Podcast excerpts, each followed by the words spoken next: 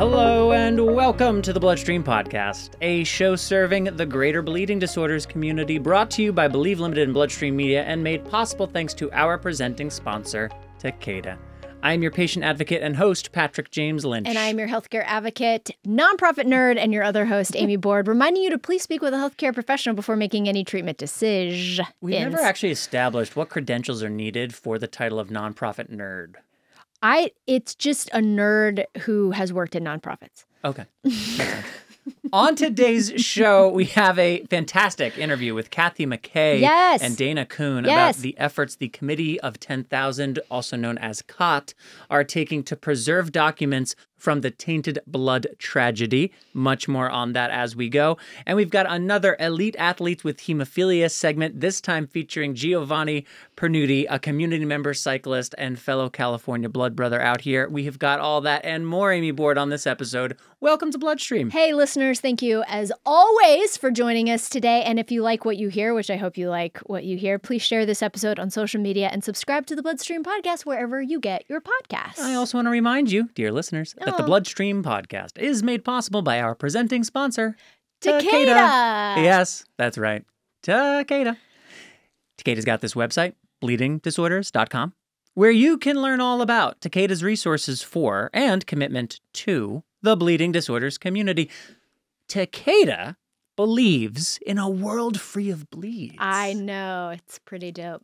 And they are dedicated more than ever in their efforts to offer a wide range of programs and support to help patients on their treatment journey, wherever on that journey they may be.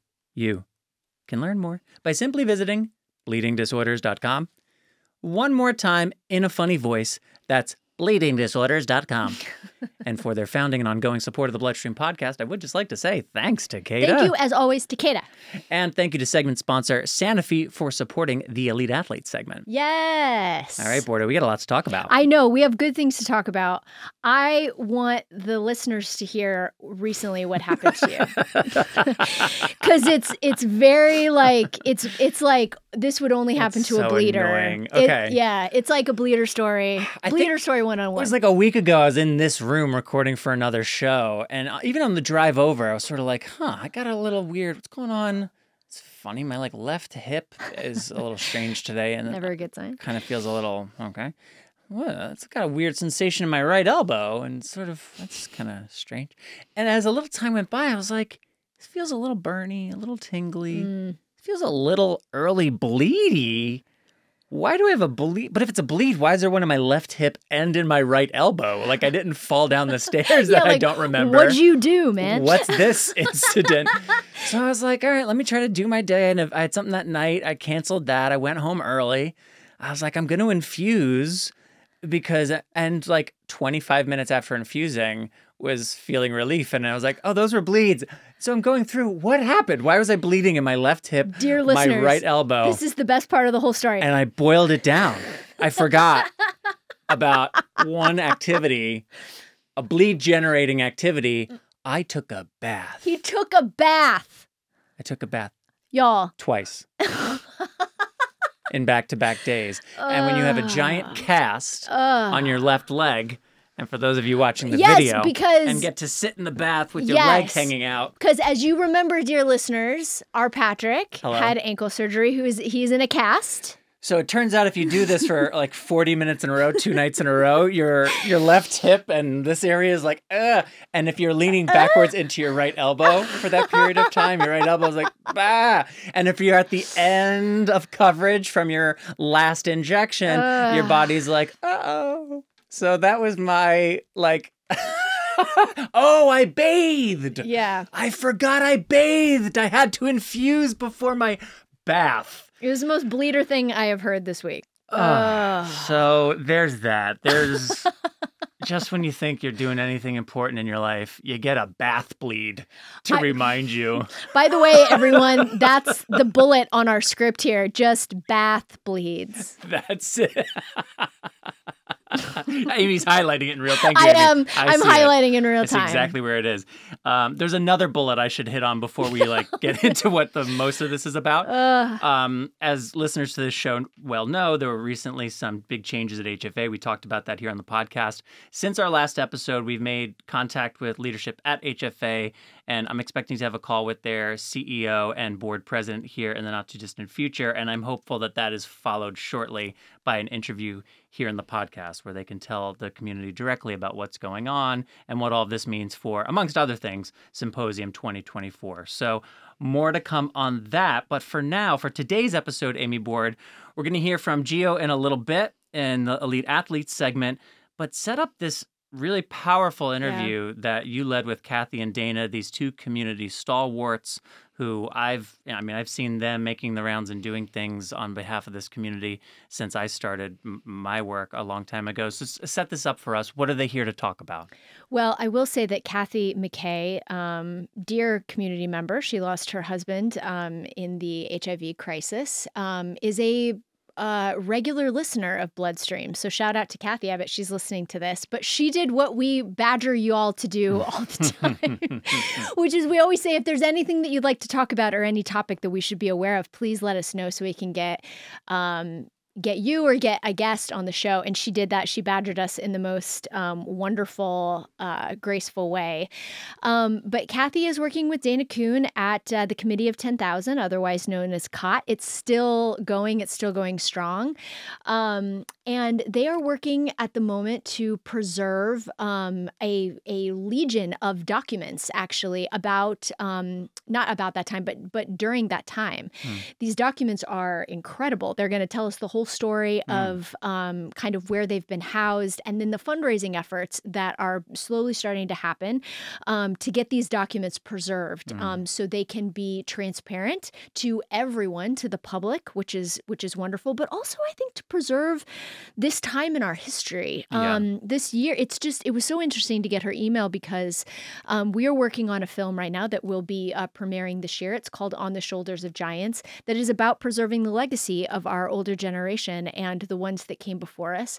And slowly and slowly and slowly, these stories are starting to become quieter and quieter and quieter. Mm. Um, we're starting to lose our giants. Val Bias mm. was, um, you know, a huge um, leader and a giant in our community. Um, and so this is just uh, this interview this this topic is very near and dear to my heart and dana kuhn is um, legendary in our community. And I think there is a large population, maybe, of listeners that have never heard his name before. Um, he is wonderful. He is um, a blood brother um, among us and has been a leader and an advocacy leader, um, truly a legend in this community. So I'm.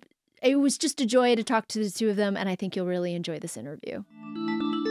Listeners, I am joined uh, today by legends. I will have to say, legends in the hemophilia community, Dana Kuhn and Kathy MacKay. Thank you so much for joining me here on Bloodstream. I feel like I won the prize that I get to be the one talking to the both of you. Thank you for joining me on the podcast. yes, thank you for giving us a chance to talk about yes. advocacy here. Thank you. Great to be oh, here.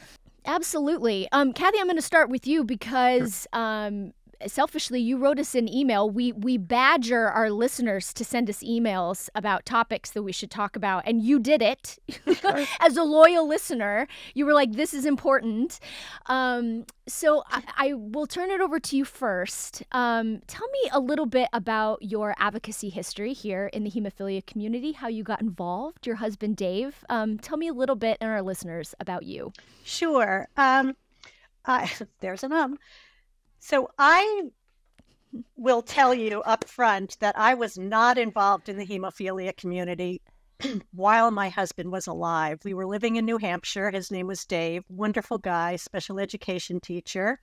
I I met him and fell in love with him shortly after he showed up on my doorstep on Halloween dressed as Dracula. I didn't understand the uh, humor there, but um, I soon learned. And long story short, we ended up um, getting married. But before then, he actually was diagnosed with HIV and hepatitis C. Now, we didn't know the history of what had happened, and we were not connected to any communities along the way. And therefore, I just didn't know. I didn't know about COTT's existence. I wish I did. I really, Dave and I both could have used the um, support along the way, emotional support that COTT had to offer. And so I, you know, he died in June of 1997. And two weeks after he died, I received a call from John Ryder, who was the then social worker for the Committee of 10,000. And it was during their, um, uh, the Ricky Ray Bill days, the he- Ricky Ray Hemophilia Relief Fund Act, where we were caught was um, was had drafted helped draft a bill uh, to Dana. Correct me if I'm getting any facts wrong here, but to um, to provide a payment to hemophiliacs and their next of kin who contracted HIV from the from uh, from blood products. So I didn't. John quickly alerted me to the fact to to the history and of COTT. I you know I asked who's what is COTT and who is Ricky Ray, and I became educated very quickly. And I realized that mm-hmm. so much had come before me that I was benefiting from. For example, the class action lawsuit, which mm-hmm. COTT was involved in, um, the mm-hmm. Ricky Ray bill, which had been going on mm-hmm. behind the scenes, um, Dana's work with COTT and other uh, folks that he will speak to speak about, I'm sure, who were involved in sort of the investigative part of, of the blood supply crisis. And I realized this, so I realized this just didn't happen out of thin air, you know, that I now, being a part of this community, had an obligation to do at least my part, um, no matter how small in mm-hmm. comparison to, you know, what I call these giants that came before me. Um, so that's when I, you know, just started um, started going to Washington several times a year until Ricky Ray, Ray was passed. The Ricky Ray bill was passed and funded. Along the way, I took pictures because I was a, a newspaper photographer. So I just felt instinct instinctively at first I began taking photographs just to document this history and um, and it really became my mission in life to keep this history alive and to make sure that it is preserved and that we don't forget about it because I've noticed back then and even today, so few people know about what happened with the blood supply. And again, it's all about, mm-hmm. it may seem cliche at this point, but it's really all about making sure such a um, such a tragedy does not occur again. So it's all about edu- preservation and education. Thank you, Kathy. Before we move on, um, Dana, I had the opportunity last year to um, interview several of your advocacy peers from back in the day, and there was one name that just was said all over, and it was yours. And so when I finally met you last year, I felt like I was meeting a celebrity um, because, you know, I'm an idiot like that. Um, so I'm so excited to get an opportunity to speak with you now. And I wondered if you could share with our listeners a little bit about the evolution of COTT. Um, what was its genesis? Um, what was it set up for? And how it has um, kind of evolved throughout the years. Sure. First, I want to say, um, you know, how glad I am to have an opportunity to kind of share with Kathy. And Kathy is absolutely superb. Um, she's a star, and the, and the reason she's a star is because you know, she captured what was happening on film. And it hmm. was, you know, pictures worth a thousand words. If we didn't have the pictures that she took to go along with the stories, you would really, it wouldn't make the impact that it makes today. And hmm. it, it's great to kind of have an opportunity to see all the pictures that she put together during the times that I call them the tumultuous years um, mm. Really, the, the tumultuous years from 1992 to about, probably about 1995, 96. Mm.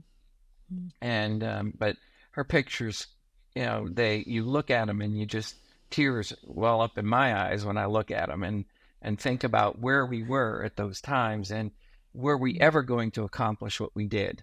Um, mm. and, and it did, it happened, it all happened. But that's not the question you asked me. So the question you asked me is, how did uh, COTT come along? Well, unfortunately, a lot of the um, uh, a lot of the founders and a lot of the people who are part of COTT are gone, and it it, it really breaks my heart. um, fine people that really were involved in COTT. And uh, COTT was a real um, energizer to what was taking place. They marched to um, uh, a beat of a different drum or a different beat of a different drum. You know, they were great hmm. at um, being able to advocate. And, you know, I came along in, uh, it was probably, I'm trying to think about it, it was about 1993.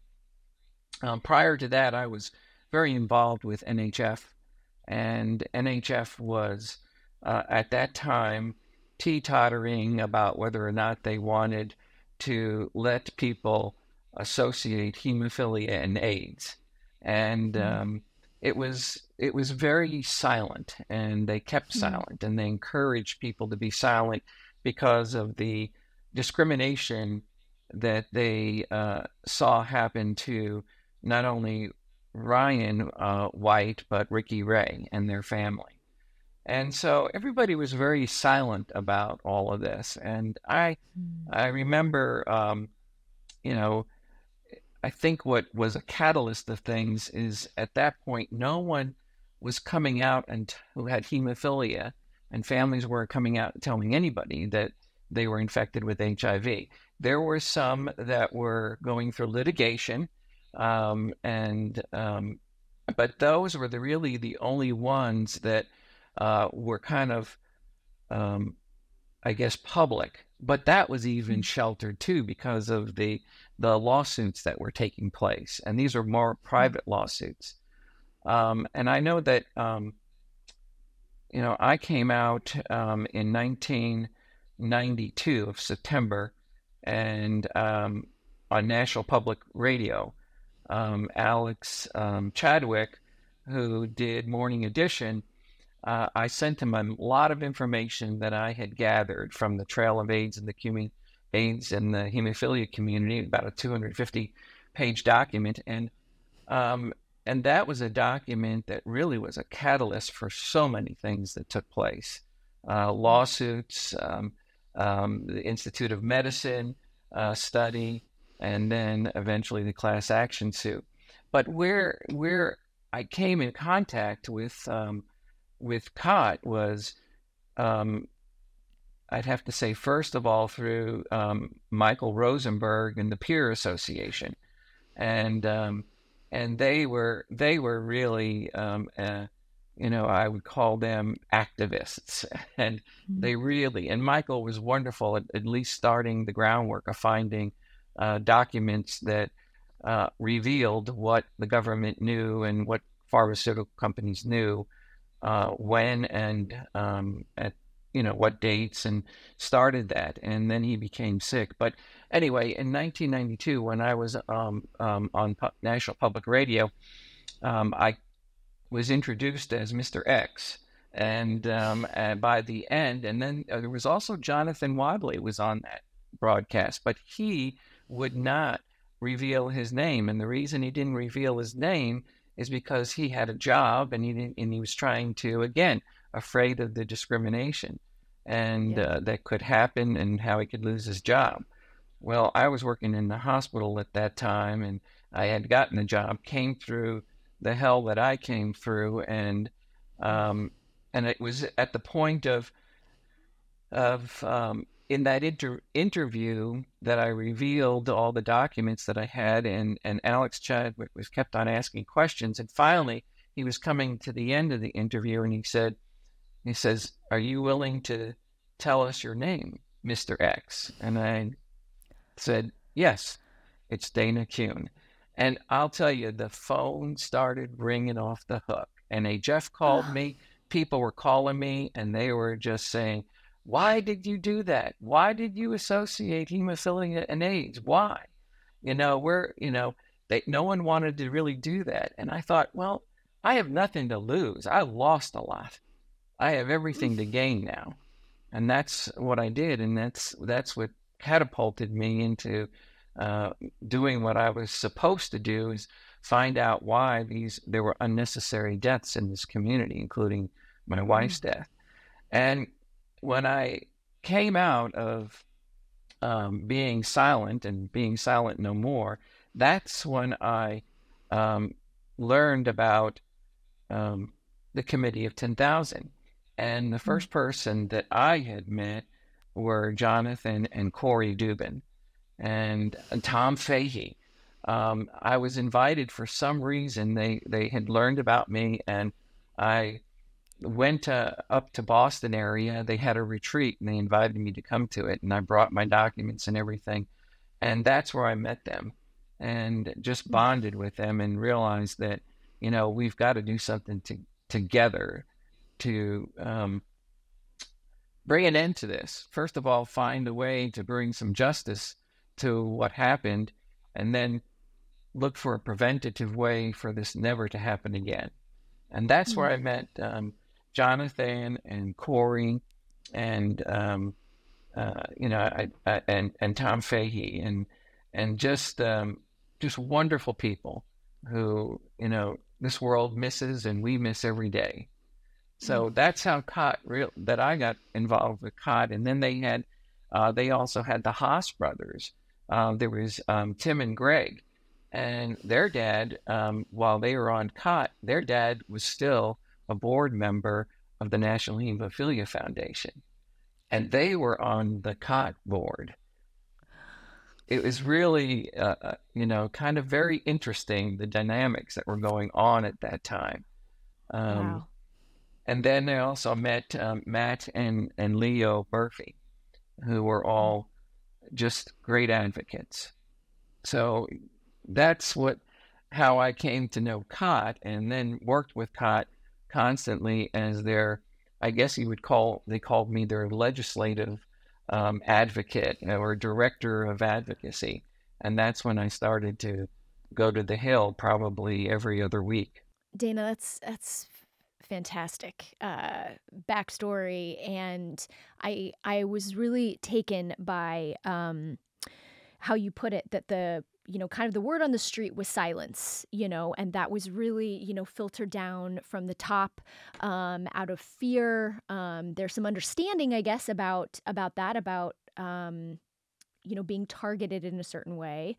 Um, but I I can't help think, you know, here today, um, I, I can't help think that it's almost the same. You know, we don't we don't talk about it very much in the hemophilia community, um, and that's why we're really here today um, about the work that COTT has continued to do and some of the work that you all are continuing to do. Um, so, Kathy and Dana, tell me a little bit about um, what COTT has been doing um, the last several decades leading up to this moment, and what you all um, what you all are doing in order to preserve the history and to preserve some some of these documents that are so crucial um, to that time. Yeah, and I um, I didn't, you know, I left COTT because I ended up starting uh, Patient Services Incorporated (PSI). I had to had to find the time to leave, but I did not leave COTT basically until after uh, we got the Ricky Ray funding, and and that came in 1998. Um, hmm. So we were able to uh, secure that. But all along that, um, it was very interesting that COTT um, had two branches that it went. One was legislative with the government, and that ended up going through IOM and the Academy of Sciences, which then led to um, the report. And then also, it, they were going the class action suit direction, and that happened September 30, 1993 where the mm. class action uh, um, suit was certified in Chicago. And so we we had two tracks that were going: legislative and lawsuit. And Corey kind of um, Jonathan kind of led the way for going um, through the lawsuit, um, and then Corey and I kind of led the way going the direction of legislative um, action. And then Corey flipped back and forth between legislative and and um, and the the lawsuit, and he just was right in the middle of all those things, and it was really good that um, you know we had these opportunities to work, and I didn't get too much involved with the class action lawsuit because I was spending all my time in the legislature. That's what I knew how to do best. That was my mm-hmm. uh, that was my bailiwick. I could do that well, and um, Jonathan was very well at doing very well at the, at class action suit and working with the lawyers there. So during those during those years, we that those were the directions we were going. And also, it was interesting. I don't think people really knew this, but um, it was around. I'm trying to think of the date. I have my um, I have my documents here, someplace here, um, but it was around 19. I think it was someplace around 1996, somewhere around there.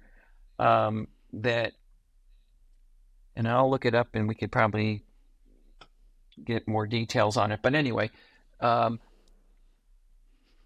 people were dissatisfied with NHF and saying it was more for um, the, the, the social workers, the doctors, the nurses, not so much for the families. And so, um, I know Jan Hamilton and uh, and many others all got together and said, let's form a um, organization that will be for the community, for the families, mm-hmm. for the patients, for you know the the you know the people who are directly involved with hemophilia.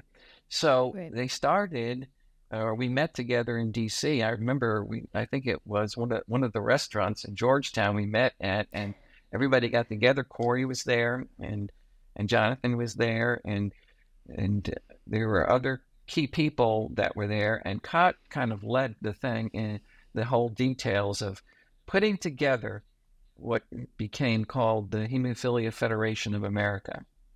And so um, people don't know that probably myself and Corey and Jonathan were kind of some of the early helping founder, founders of, um, you know, Hemophilia Federation of America. But again, hmm. we didn't make a big thing of it. I spent more of my time again doing advocacy, but I was bringing that perspective into as they were developing around the table, kind of like a round table dinner. You know, uh, what right. is what is this Hemophilia Federation of America going to do?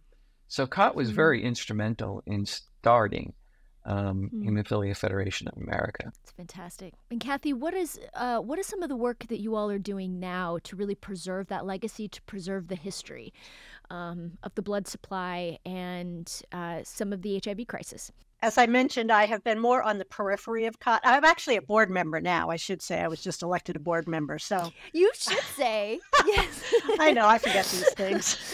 so I am a current board member, and um, but I do know that being on the periphery before that, that COTT has been um, acting as a watchdog with new treatments and just kind of monitoring uh, safety and efficacy and raising any questions that may arise uh, concerning either of those. But more recently, with this quest to find this permanent home, that's really currently mm-hmm. our priority. Uh, be- again, because this history has to go somewhere, again, for mm-hmm. preservation purposes, for educational purposes. And, you know, it's it's not fewer and few fewer people are around that can speak to this and we really want to mm-hmm. make sure that this is safe and secure uh, we don't want to forget mm-hmm. history we don't want to forget other mm-hmm. tragic you know other medical tragedies throughout history terrible things have always happened and we want to make sure we always want to make sure we learn from our past mistakes and so because this history needs a home this is where we are putting 100% of our effort right now and so right now ucsf uh, once they agree to take these documents we have shipped all of our documents to the library. They are there now. They're in mm. 50 banker boxes. Um, they do include oh. some some personal documents too, and I, will just add quickly that anybody from the community that has any documents that they believe are of historic value may add them to the collection. That they will be doing that. Mm. For example, Dana's Trail of AIDS is is certainly part of that connection, but right now we need to fundraise because it's going to take that to get the job done. Otherwise, we're back to square one, finding a new home. And again, chances are wherever we go, we're going to need to fundraise. So UCSF has launched a fundraising campaign and it has it's just gone live but we're, we're right now beginning to really spread the word. Um, you can find the campaign on um, COTT's website cott1.org as uh, there's a link to the fundraising as well as the cot facebook page. We'll also will will certainly be posting it multiple times up there.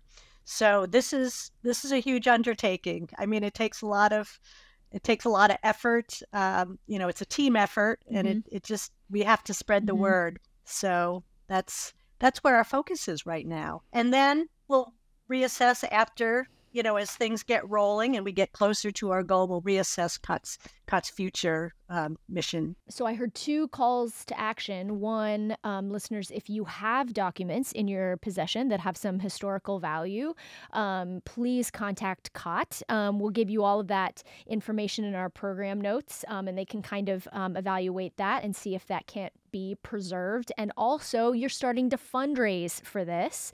And Kathy, tell me a little bit about um, what documents are included and just like the process. Like, why do we have to fundraise? Why is this? Why is this uh, an endeavor that requires funding? Sure. Uh, it I'll, I'll, answer the second question first. It requires funding because, okay. as I mentioned, there's 50 large boxes with documents, and and some of them, yeah, some of them are redundant. Um, but it's going to require professional archivists to actually go through the documents one by one, decide, you know, which which ones to keep. They are going to need to likely will need to find a, get a little more um, background to these documents because if you read these mm-hmm. documents, mm-hmm. you may not know exactly what it's relating to. So it's going to require communicating right. with with folks, you know, COTT folks, to you know give them some context for these documents, and so to go through 50 boxes of of paperwork just requires a lot of manpower and um, and mm. continued research. They have first what they will do is they will index. They will once they know what all of these papers are, they will index them. It will be a digital archive, and then that did that indexing will be on the use on the um, special co- archives and special collections website uh, with UCSF on, on their on their page, and then if anybody then people can link to those specific documents. Now, not 100% of those documents will be up there. Um, for people to see online right. because it's just too too much. So if anybody wishes to, mm. um, for free, get a hard copy or you know have a document emailed, they may do that as well. So it's just cool. a huge under, undertaking. And then yeah, the the you know there's there's overhead costs and costs to actually we we want to mm-hmm. preserve mm. the papers because a lot of the papers are mm. computer printouts which are fading in time so that has to be physically mm. preserved as well. Oh, that's fantastic. And Dana and Kathy, tell me a little bit. Um, what are some of the documents that are included? Do we know? thousands and thousands and oh. thousands, and they're, they're they go they date back all the way to um, what manufacturers were saying in the very beginning of the '80s, um, and these are the kind of documents that Corey was collecting and that I was collecting, Michael Rosenberg was collecting, and um, it was and that and that's why I called it the Trail of AIDS in the hemophilia community mm. because when um, when I had put all that I had together that Michael Rosenberg gave me, um, it, that's just 250 pages. It's just a small amount of the documents that are all out there there's documents about lawsuits, and, and, and many of these boxes of, are what Corey collected, and um, hmm. and that's why they found their home um, in in the university, and they they had uh, they were legal. They talked about the class hmm. action suit. They talked about uh, blood safety because that's again one of the hmm. biggest things that we were doing is blood safety. my again, my job was kind of more legislative and blood safety, and Corey in, again involved with it, and um, and I think these documents are going to be important because you'll you'll see exactly where our government went wrong and where the pharmaceutical companies went wrong. And as mm-hmm. Kathy said, we got to learn how to yeah. be vigilant and be able to make mm. sure these things don't happen again. And mm. you know, I I, I want to give just to go back a little bit and give credit to Corey because Corey, we made sure, COTT made sure that he was on the advisory committee of blood. Uh, I mean, he was on BPAC, um, the Blood Products Advisory Committee, BPAC, and that was quite a feat to be able to get a consumer on that with all these doctors. And Corey did a wonderful job advocating for us on that. And we would all go to those meetings and and come up with questions. And then I was the one who got on to the advisory committee of blood safety and availability, which came out of the um, Institute of Medicine report. And so we had all these consumers or consumers that would always now have a seat on these government committees. And mm-hmm. that's what we want to make sure still happens. And still we have happens. to have we have to have people who are trained and qualified to be able to do that. Um, and, and, I think these documents in history will help people understand that. Mm. Dana, do you think um, there'll be any pushback from the powers that be? Um, like what powers to be? The government? I don't know. I don't know. I mean, I would assume there would be uh, some industries that would not that would would prefer not to have these documents public. Um. Well, it's too late. it's they already are public through the Freedom Bravo. of Information Act, and they're they're already public. Um, you know, through the government, and uh, they're there. You can go out and look for them, and you can find them. But now they're going to be as I think that this project is going to be is very important. It's going to be all categorized, and it will be, mm. um, you know, put into some kind of logical order. And as I mm. said, that there was so much that went on between 1992 and 1995, and during mm. those tumultuous years. Um, it's just like I have. Um, I could show you uh, just to hold it up. I mean, just a. This is a timeline of what happened, when, and what was going on. And wow. this is why when they get that together out there, I, I would love to be able to bring some of this timeline. And, yeah. you know, I'm kind of like a, a wannabe historian, you know. but I'm I didn't do it purposely. It came by, you know, just the way it happened in life and yeah. wanted to make some sense of things. Well, Dana, Kathy, thank you so much for joining us and for sharing this um, to our listeners. I can um, absolutely confirm that our listenership is going to support this. Um, I will personally support it. Um, and we'd love to have you back to get kind of some updates um, throughout the year. Kathy, one more thing. yeah, thing. and I'd like to say, in terms of um, industry and, and current mm. concern, it, there's all yeah. there's different people in place now. So I I do mm you know, there's different people in place now, and and my hope would be that they could look at this with historic value as well. So, yes, one hundred percent. And, and Kathy, one more thing is, I guess if it's a fundraiser, where would people send their funds to, their donation funds to support this? There's a link on the COTT website, cott1.org. Okay. And that first pa- on that first page, there will be a link to um, donate to the to the project, as well as on the Committee of Ten Thousand Facebook page. We will very shortly, by the time this airs, we will have posted um, the link as well. So, and it's tax it's a tax deductible donation, of course. And Fantastic. We're gonna have all that info on the program notes, y'all. Great. Great. Thank you so much, Dana and Kathy. I'm sure we'll have you back. Thank you for that history and thank you for the work that you have done and are still continuing to do. Thank you, Kathy, and thank you, Dana. Moving into our Elite Athletes with Hemophilia segment, which is, of course, supported by Sanofi. And Sanofi seeks to expand the idea of what's possible for the hemophilia community. Take a deeper look at the science behind hemophilia and an important connection between factor activity levels and potential activities at levelsmatter.com. Today on Redefining Impossible, the podcast we plunge into the heart of a story where sheer will clashes with the constraints of the human body. In a narrative that echoes the grit and determination of the most gripping sagas, we meet Giovanny Pernudi, a man who's turned the tides of his fate on a bicycle.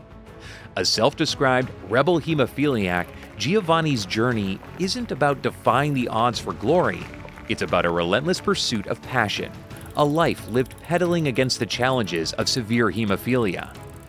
In a world where limitations are often set by circumstances, Giovanny rides a different path, one that intertwines the risks of his condition with the freedom of the open road. Stay tuned as we unravel the tale of this extraordinary cyclist, whose story redefines what it means to push the boundaries of the possible. Hemophilia severity is determined by factor activity levels a measurement of how much factor you have in your blood at the time of diagnosis. The more factor you have in your body over time, the better your bleed protection is, which is why many people with hemophilia choose to treat prophylactically. Your doctor can perform measurements to evaluate the factor activity levels in your blood. Learn more about the importance of factor activity levels by talking to your doctor and visiting levelsmatter.com. My name is Giovanny Pernudi, uh, hemophiliac, hemophilia A severe. Giovanny's story isn't about elite athleticism, but rather a steadfast commitment to maintaining fitness and a sense of normalcy, all while navigating the complexities of hemophilia. Yeah, so um, growing up in the late 80s, early 90s, um, I kind of always looked at myself as the rebel hemophiliac because all the doctors at that point always said, no, can't play sports, can't do this and that. And I went to a small school, a small private Catholic school, and to kind of fit in, I was always willing to play sports. His voice carries the echoes of a childhood spent defying norms, pushing against the cautious voices of medical experts. Uh, I played flag football in grade school, basketball, um, cross country and track in high school, and soccer. So I was always active uh, for better or for worse, uh, as they say, through all the injuries and through all the uh, ups and downs that, that come along with it, the bleeds, the hospitalizations, and stuff like that. But Giovanny's journey wasn't without its tribulations. The rebellion of his youth came at a cost. Later on in life is when I started suffering the effects of all, so many bleeds. I had a really bad ankle. Um, and I got it fused. In the wake of his ankle fusion, Giovanny faced a crossroads the end of his athletic pursuits, or the beginning of a new chapter. And I still wanted to be active. Um, and so I asked one of my other uh, hemo brothers, like, what can I do? And he put me on the cycling. Um, and I just kind of took on it, bought a bike, and just started doing it and just kind of got more and more into it and just went uh, down the rabbit hole, as they say. And I still wanted to be active. Um, and so I asked one of my other uh, Hemo Brothers, like, what can I do? And he put me on the cycling. Um, and I just kind of took on it, bought a bike, and just started doing it and just kind of got more and more into it and just went round, uh, down the rabbit hole, as they say. Cycling offered Giovanny not just a physical outlet, but a path to reclaim his active lifestyle. His approach to his condition and his sport is methodical, careful, yet daring. I have kept up to date on my prophylaxis and I kept in tune with my body for the most part. I know what I can and can't do. I know my limitations at this point. Um, and if I felt like I, I didn't want to do it, I, I, I wouldn't. His words reflect a deep understanding of his own limits and strengths, a balance of ambition and caution. So every every year post ankle surgery, I gave myself a goal. You're going to ride X amount of miles, or you're going to ride in this race. But it's not just about the personal challenges. For Giovanny, cycling is also about community, finding a shared passion in the face of shared adversity. We had a great group of guys, some really good friends of mine within the hemophilia community. Uh, we rode the uh, bike portion of the Long Beach Marathon for a couple years straight. His journey is a blend of personal triumphs and collective experiences, a testament to the power of community. I think it's all about setting expectations, reasonable expectations, and having a plan on how to accomplish it.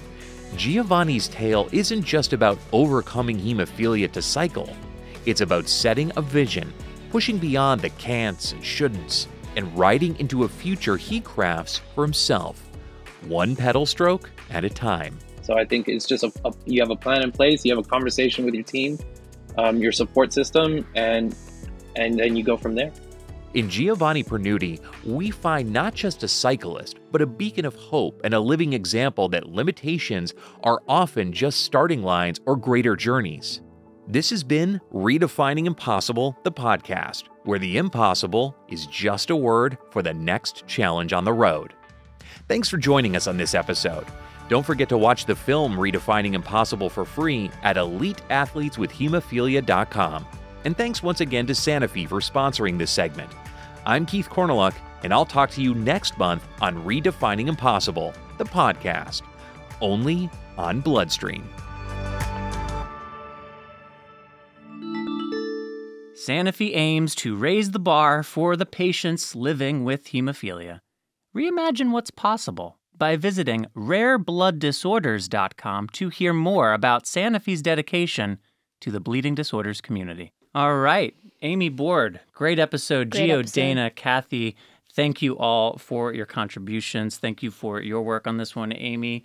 To Keith Japneet and the entire team, as always, thank you. And none of this would be possible without our presenting sponsor, Takeda. Reminder bleedingdisorders.com to learn more. And thanks as well to Sanofi for supporting the Elite Athletes segment. Visit Levels Matter or rareblood.disorders.com to learn more about their work. All right, Amy Board, our next episode is on February 9th. We're already moving into the month of February, checking a month off of 2024, just Holy zooming through this year. smokes. Do you have your New Year's plans yet? I knew it for next year. Yeah, it's coming. We're already in February, Amy. You just gave me anxiety, like through my sternum. What else is new? what what would I be good for? If not bestowing anxiety on those I love. Oh my god! I do not have my New Year's plans, but I do know what's coming up on the February 9th episode of Bloodstream. We'll take it. Okay, great. So we have another gene therapy segment. I will say the last episode of Bloodstream was a baller. It had a lot of listens, and I think there was a lot of things HFA, but also our new gene therapy segment. Mm-hmm. I have to say, um, it is presented by CSL Behring, and it's just uh, been a joy to work on. It's very exciting, and we'll be back with another segment. We have the science behind gene therapy, and we have the people we have been talking to uh, just in the course of the segment. You're going to get great stuff all year round. So, anyway, uh, stick around next episode for that one. And I just want to add a little bit of color to this. And I think Keith Japneet, we can keep all this in for the listeners sticking around to the very end. You deserve to hear this behind the scenes kind of conversation. Commercializing gene therapy, getting to a point where it's actually a treatment option, was a major step one. And now there are questions around, but is this actually right for me? Can I actually access this? Will my insurance company pay for this? Is my hemophilia treatment center even offering this? Can I keep up with all of the follow up? What will the benefit be versus factor or emicizumab? Is it really worth it for me? Some of this may sound obvious, but none of this is relevant when we're in clinical trials. We are not in clinical trials anymore. So, how are patients, providers, treatment centers, insurers, and all stakeholders in this gene therapy for hemophilia universe, how are they approaching this moment? That's what this segment is intended to help deconstruct and answer, and we want you to benefit from everything on it. So, check out the new gene therapy segment on the Bloodstream podcast. And with that, that is all for for this, this episode. episode. uh, be sure to subscribe to the Bloodstream podcast wherever you listen to have the next episode delivered to you the moment it goes live. Loyal listeners, as always, hit us up at mailbag at bloodstreammedia.com. Thanks, Kathy. That's what Kathy did. You could be like Kathy. WWKD. Mailbag at bloodstreammedia.com. You can email us, and of course, you can find us on social media. We're on all of the social medias Every single one of them. and all the things. That may not be true, but I am your host, Patrick James Lynch. And I am your other host, Amy Bourne. That is true. And until next time, mm-hmm. take self care of yourself. Bye, everybody. Bye bye.